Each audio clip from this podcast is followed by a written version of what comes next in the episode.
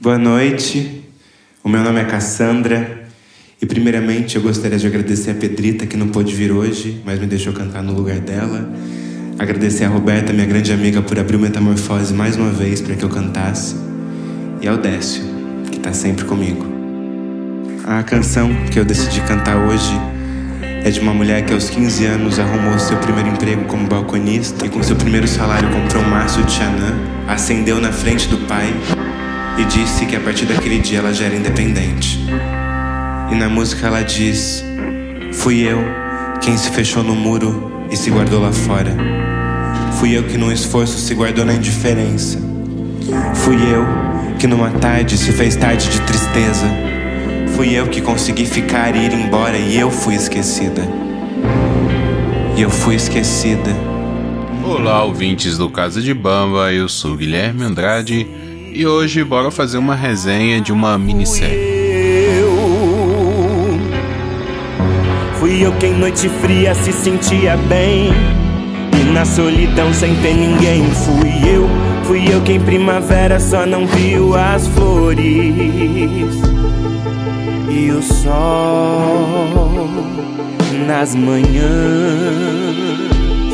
de setembro Bom, pessoal, recentemente estreou na Amazon Prime Video a série brasileira original Manhãs de Setembro. Série que a princípio chama atenção pelo protagonismo da Lineker e posteriormente por ser uma produção brasileira, um conteúdo mais adulto, mais maduro, uma série tensa, é uma série de drama mesmo, né? Aquele estilo de drama que o brasileiro sabe fazer muito bem. Então fui assistir e gostei bastante. Gostei muito mesmo. Todos os episódios chamaram muita atenção. É uma série curta de 5 episódios, cada episódio tem em média ali de 30 minutos de duração. Então é praticamente um filme é, com uma versão estendida, né? Cinco episódios de meia hora dá duas horas e meia. Essa série poderia muito bem ter sido um filme. É, o que, que eu tenho a destacar de positivo? Eu acho o roteiro muito interessante. É uma história que é despretensiosa, é uma história simples. É, eu vou dar o, o, a sinopse daqui a pouco. É uma história simples, mas que é bem desenvolvida nos detalhes, sabe? Na, na no pensamento dos personagens, na, na motivação dos personagens. Então ela é muito bem desenvolvida nisso e cria-se ali um pequeno arco. Né? A, a, princípio, se você for analisar, você vai falar assim: ah, mas essa história saiu de é, lugar nenhum para lugar nenhum, sabe? Do nada para lugar nenhum. E mas se você for analisar um pouquinho com mais calma, você pegar realmente ali o desenvolvimento dos personagens, você vai ver que sim, tem uma história contada ali, tem algo é, uma jornada cumprida, vamos dizer assim. Questão de direção, eu acho uma direção interessante.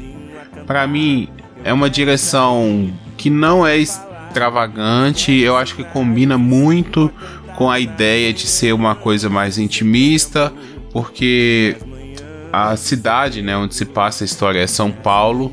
São Paulo é uma cidade muito grande, com muita informação, e eles tentam é, como que eu posso dizer, minimizar tudo isso. Eles tentam fechar em uma pequena São Paulo, sabe? Para você não se perder ali no, no vai e vem, no vários ambientes.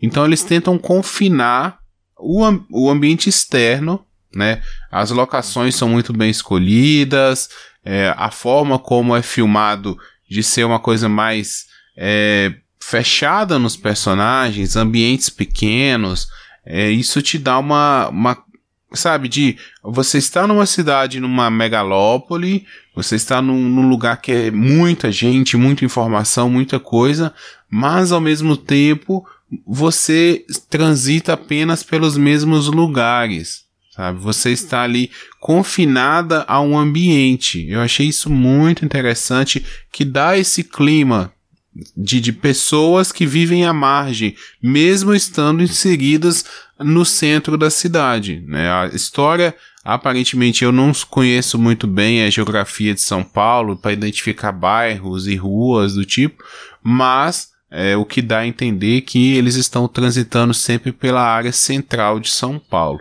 Bom, o que que eu posso dizer da sinopse sem entregar muita coisa? A Lineker é, faz uma personagem que é a Cassandra.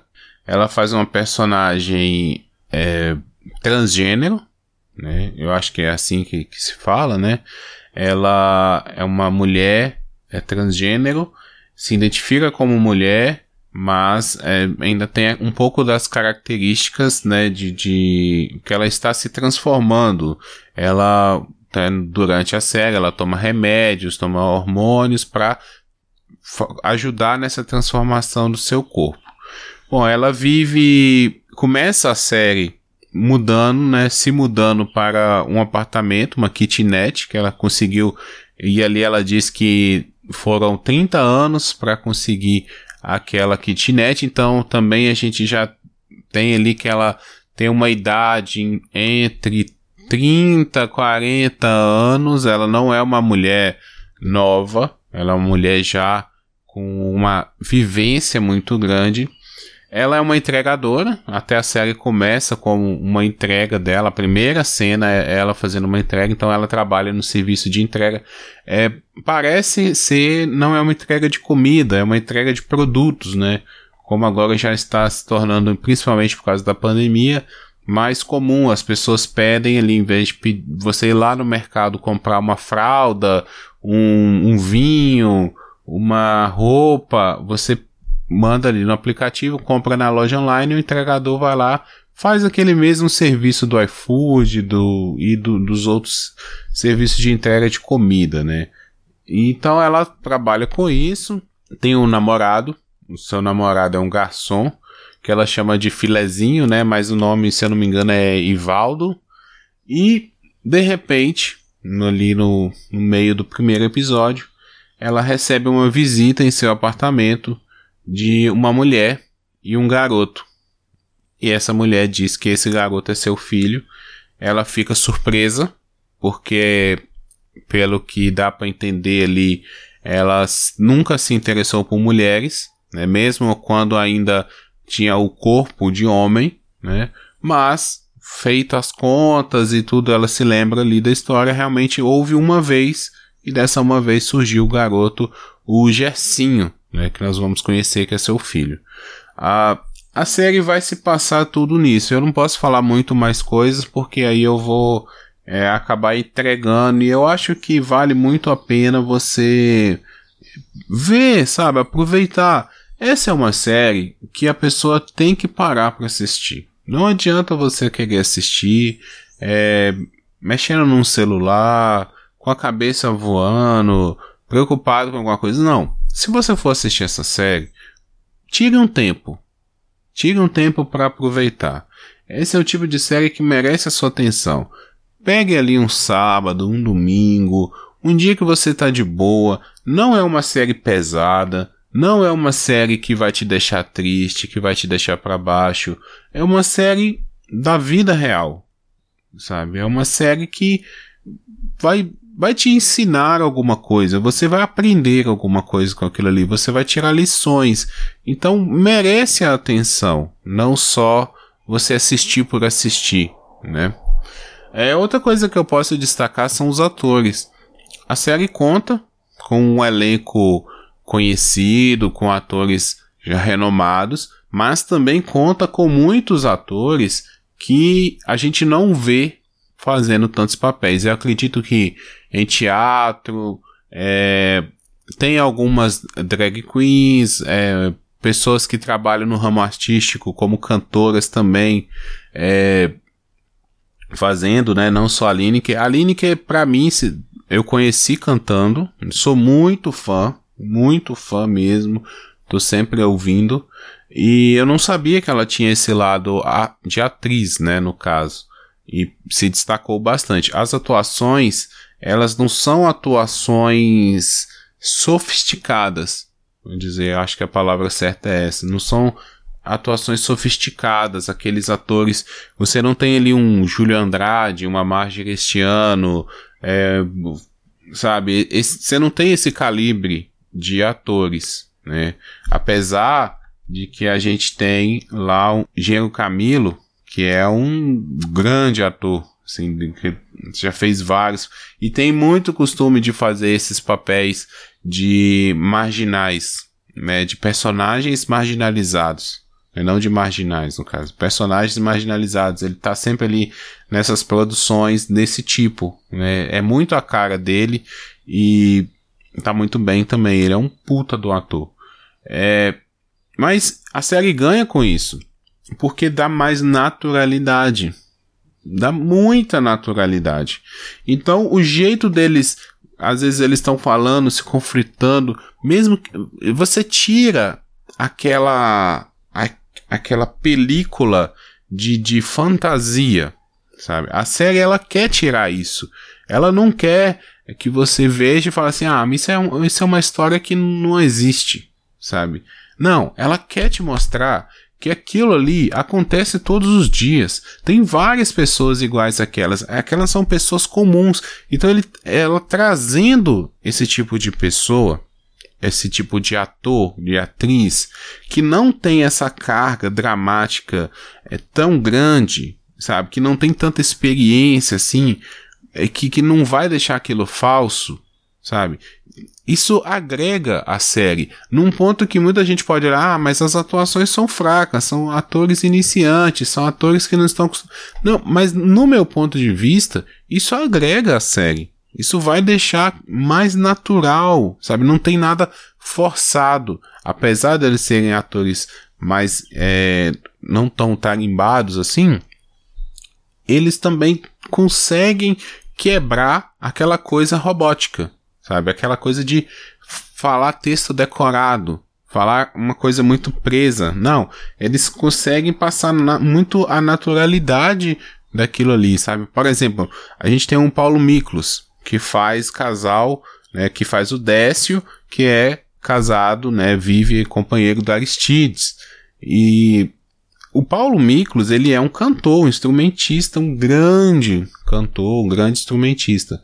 Hum, ele já fez várias coisas na, em novelas, em filmes, só que ele não é um grande ator, sabe? Ele tá aqui no nível dele, no, no que ele sabe fazer, só que isso agrega ao personagem, sabe? Isso dá uma cara pro personagem, isso dá uma coisa legal. Então, para mim, as atuações são um grande destaque da série. Para mim, foi muito bem escolhido os atores, muito bem escolhido a forma de trabalhar esses atores, tá? Já falei da direção, já falei do roteiro, já falei dos atores. É, para mim foi um acerto da Amazon Prime, sério mesmo. É, para mim é uma das últimas aí. A, a gente está tendo uma época muito boa para produções brasileiras, sabe? Porque a Globo, né, antigamente, né, vamos colocar aí há cinco anos atrás, a maior responsável por produzir conteúdos, séries e filmes brasileiros passava pela Globo Studio, né? É, ou pela própria Globo na TV aberta, que produziu muitas séries, eu assisti bastante coisas. É, a Globo sempre trabalhou com um padrão de público, que é o público Globo. Família, é, às vezes tem crianças, às vezes tem mais pessoas mais idosas, então eles trabalham com um espectro de audiência muito grande, então eles não podem é, passar todo tipo de conteúdo. Para quem gostava, gosta de garimpar ali aquelas minisséries que passavam na, na época das férias, né, no janeiro ali, sempre estreava alguma coisa que passavam tarde da noite, né, era, sei lá, depois do Big Brother, começava 11 horas da noite, sempre a Globo teve, né, esse tipo de conteúdo um pouco diferente, né, aquilo que se passava ali depois da novela das nove, é um conteúdo, vamos dizer assim, industrial, muito parecido uma coisa com a outra. Mas a Globo de vez em quando soltava uma coisa bacana. Tem algumas séries que eu assisti lá que são nesse calibre. E agora, nesses cinco anos para cá, com o surgimento e, e, a explosão aí do streaming, é, a Netflix, a Amazon e entre outras aí, até a própria Globoplay, né, que é da Globo, mas que faz um conteúdo de streaming que é independente ali, é, acessa quem quer, né, ninguém é obrigado a ver nada, é, ou até assinar o serviço, né, eles estão tendo espaços para lançar esse tipo de conteúdo mais autoral, onde o roteirista, o diretor, eles podem trabalhar da, um conteúdo diferente, sabe? Por quê? Ah, quem vai ver uma série com a Lineker tá interessado em ver ela. Já, já espera esse tipo de conteúdo. Então você quer atingir um público é, específico. Você não quer atingir um público amplo, né? Uma série dessa seria bacana na Globo? Seria. Teria boa receptividade. Só que ao mesmo tempo teria um receio porque ali você depende de patrocínio, você depende de produtores, você depende do alto escalão da, da Globo. Então, na TV aberta, essa série dificilmente seria feita, ou seria feita dessa forma como foi. Ela teria ali alguns dedos, algumas coisas tiradas, algumas coisas colocadas, né?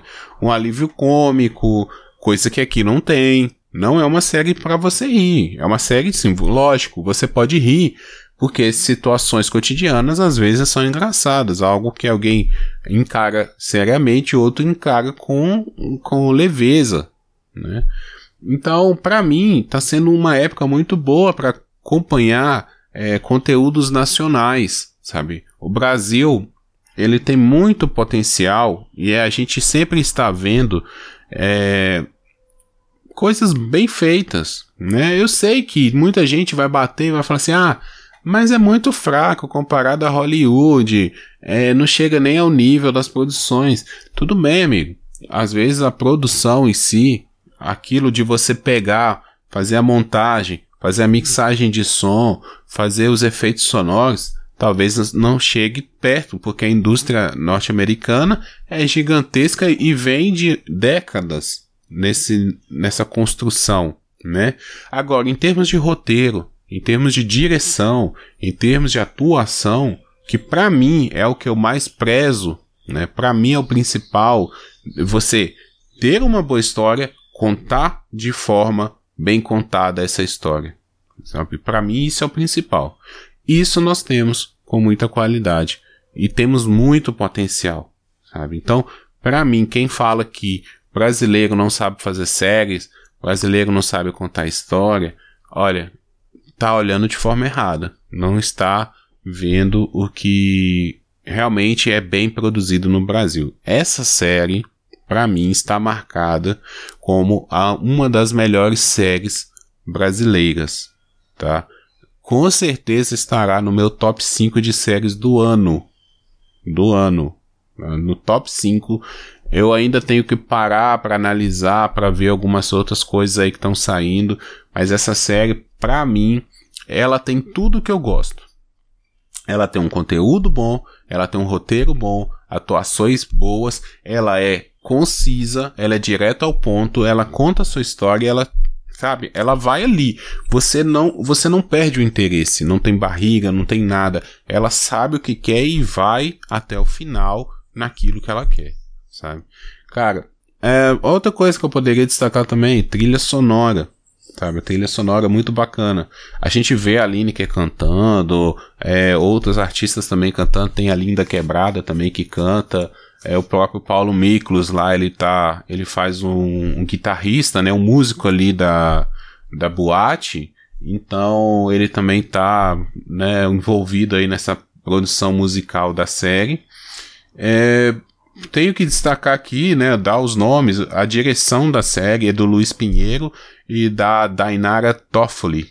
E os roteiristas dessa série são Alice Marconi, Carla Meirelles, Marcelo Montenegro e Josefina Trota, tá? É, bom, e música por Gui, Am Gui Amabis e Rica Amabis, tá? Não sei se são parentes, provavelmente, né? É, galera, espero que vocês vejam. Eu acho que eu falei até demais. Sim, teria muito mais coisas para falar. Quem sabe aí eu grave algum podcast de indicações, é, ou se alguém for assistir essa série quiser também me convidar para falar, quiser falar sobre as produções nacionais que estão sendo recém-lançadas aí nos streams nesse ano, cara, tô aberto aí a convite, só me, me falar. O tempo tá corrido, a galera que ouve aqui o Casa de Bamba sabe que eu tô diminuindo a quantidade de lançamentos porque eu tô dando pouco tempo para isso, né? Acredito que lá para final do ano eu já volte à minha normalidade aí de poder participar mais de outros podcasts além de fazer apenas o Casa de Bamba, que é o que eu tô conseguindo fazer hoje, tá bom? Agradeço a vocês que ouviram até aqui. Quem quiser comentar, manda lá um recadinho na rede social, tá bom? E quem quiser também compartilhar, mandar para os amigos, tá? É, Fique à vontade aí, compartilhe no seu agregador favorito ou, né, no, quando fizer os posts lá nas redes sociais, você dá um retweet, dá um, um, like lá na foto no Instagram, comenta que isso aí já ajuda bastante a outras pessoas conhecerem, né? Eu faço podcast aqui porque eu gosto, porque eu acho bacana e também como forma de estar de tá trocando figurinhas, né? Eu acho uma boa forma da gente trocar figurinhas aí. Eu assisti uma coisa, aí outra pessoa vem, comenta e fala que é, assistiu também. Eu já fiz aqui de comentar filmes e falar filmes que eu ouvi em outros podcasts as pessoas comentando ou fazendo listas.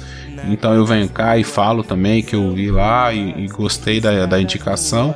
Então, galera, eu acho que essa é a melhor forma aí da gente né, e se mantendo atualizado, indicando um para o outro, para quem gosta de, de conteúdos, né, de, de streaming, de filmes, de séries, eu acho uma boa opção e espero que vocês gostem também e me ajudem a compartilhar, tá bom?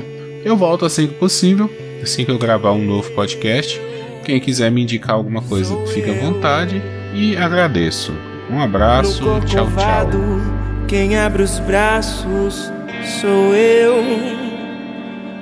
Copacabana, essa semana uma sou eu. Como é perversa a juventude do meu coração, que só entende o que é cruel e o que é paixão.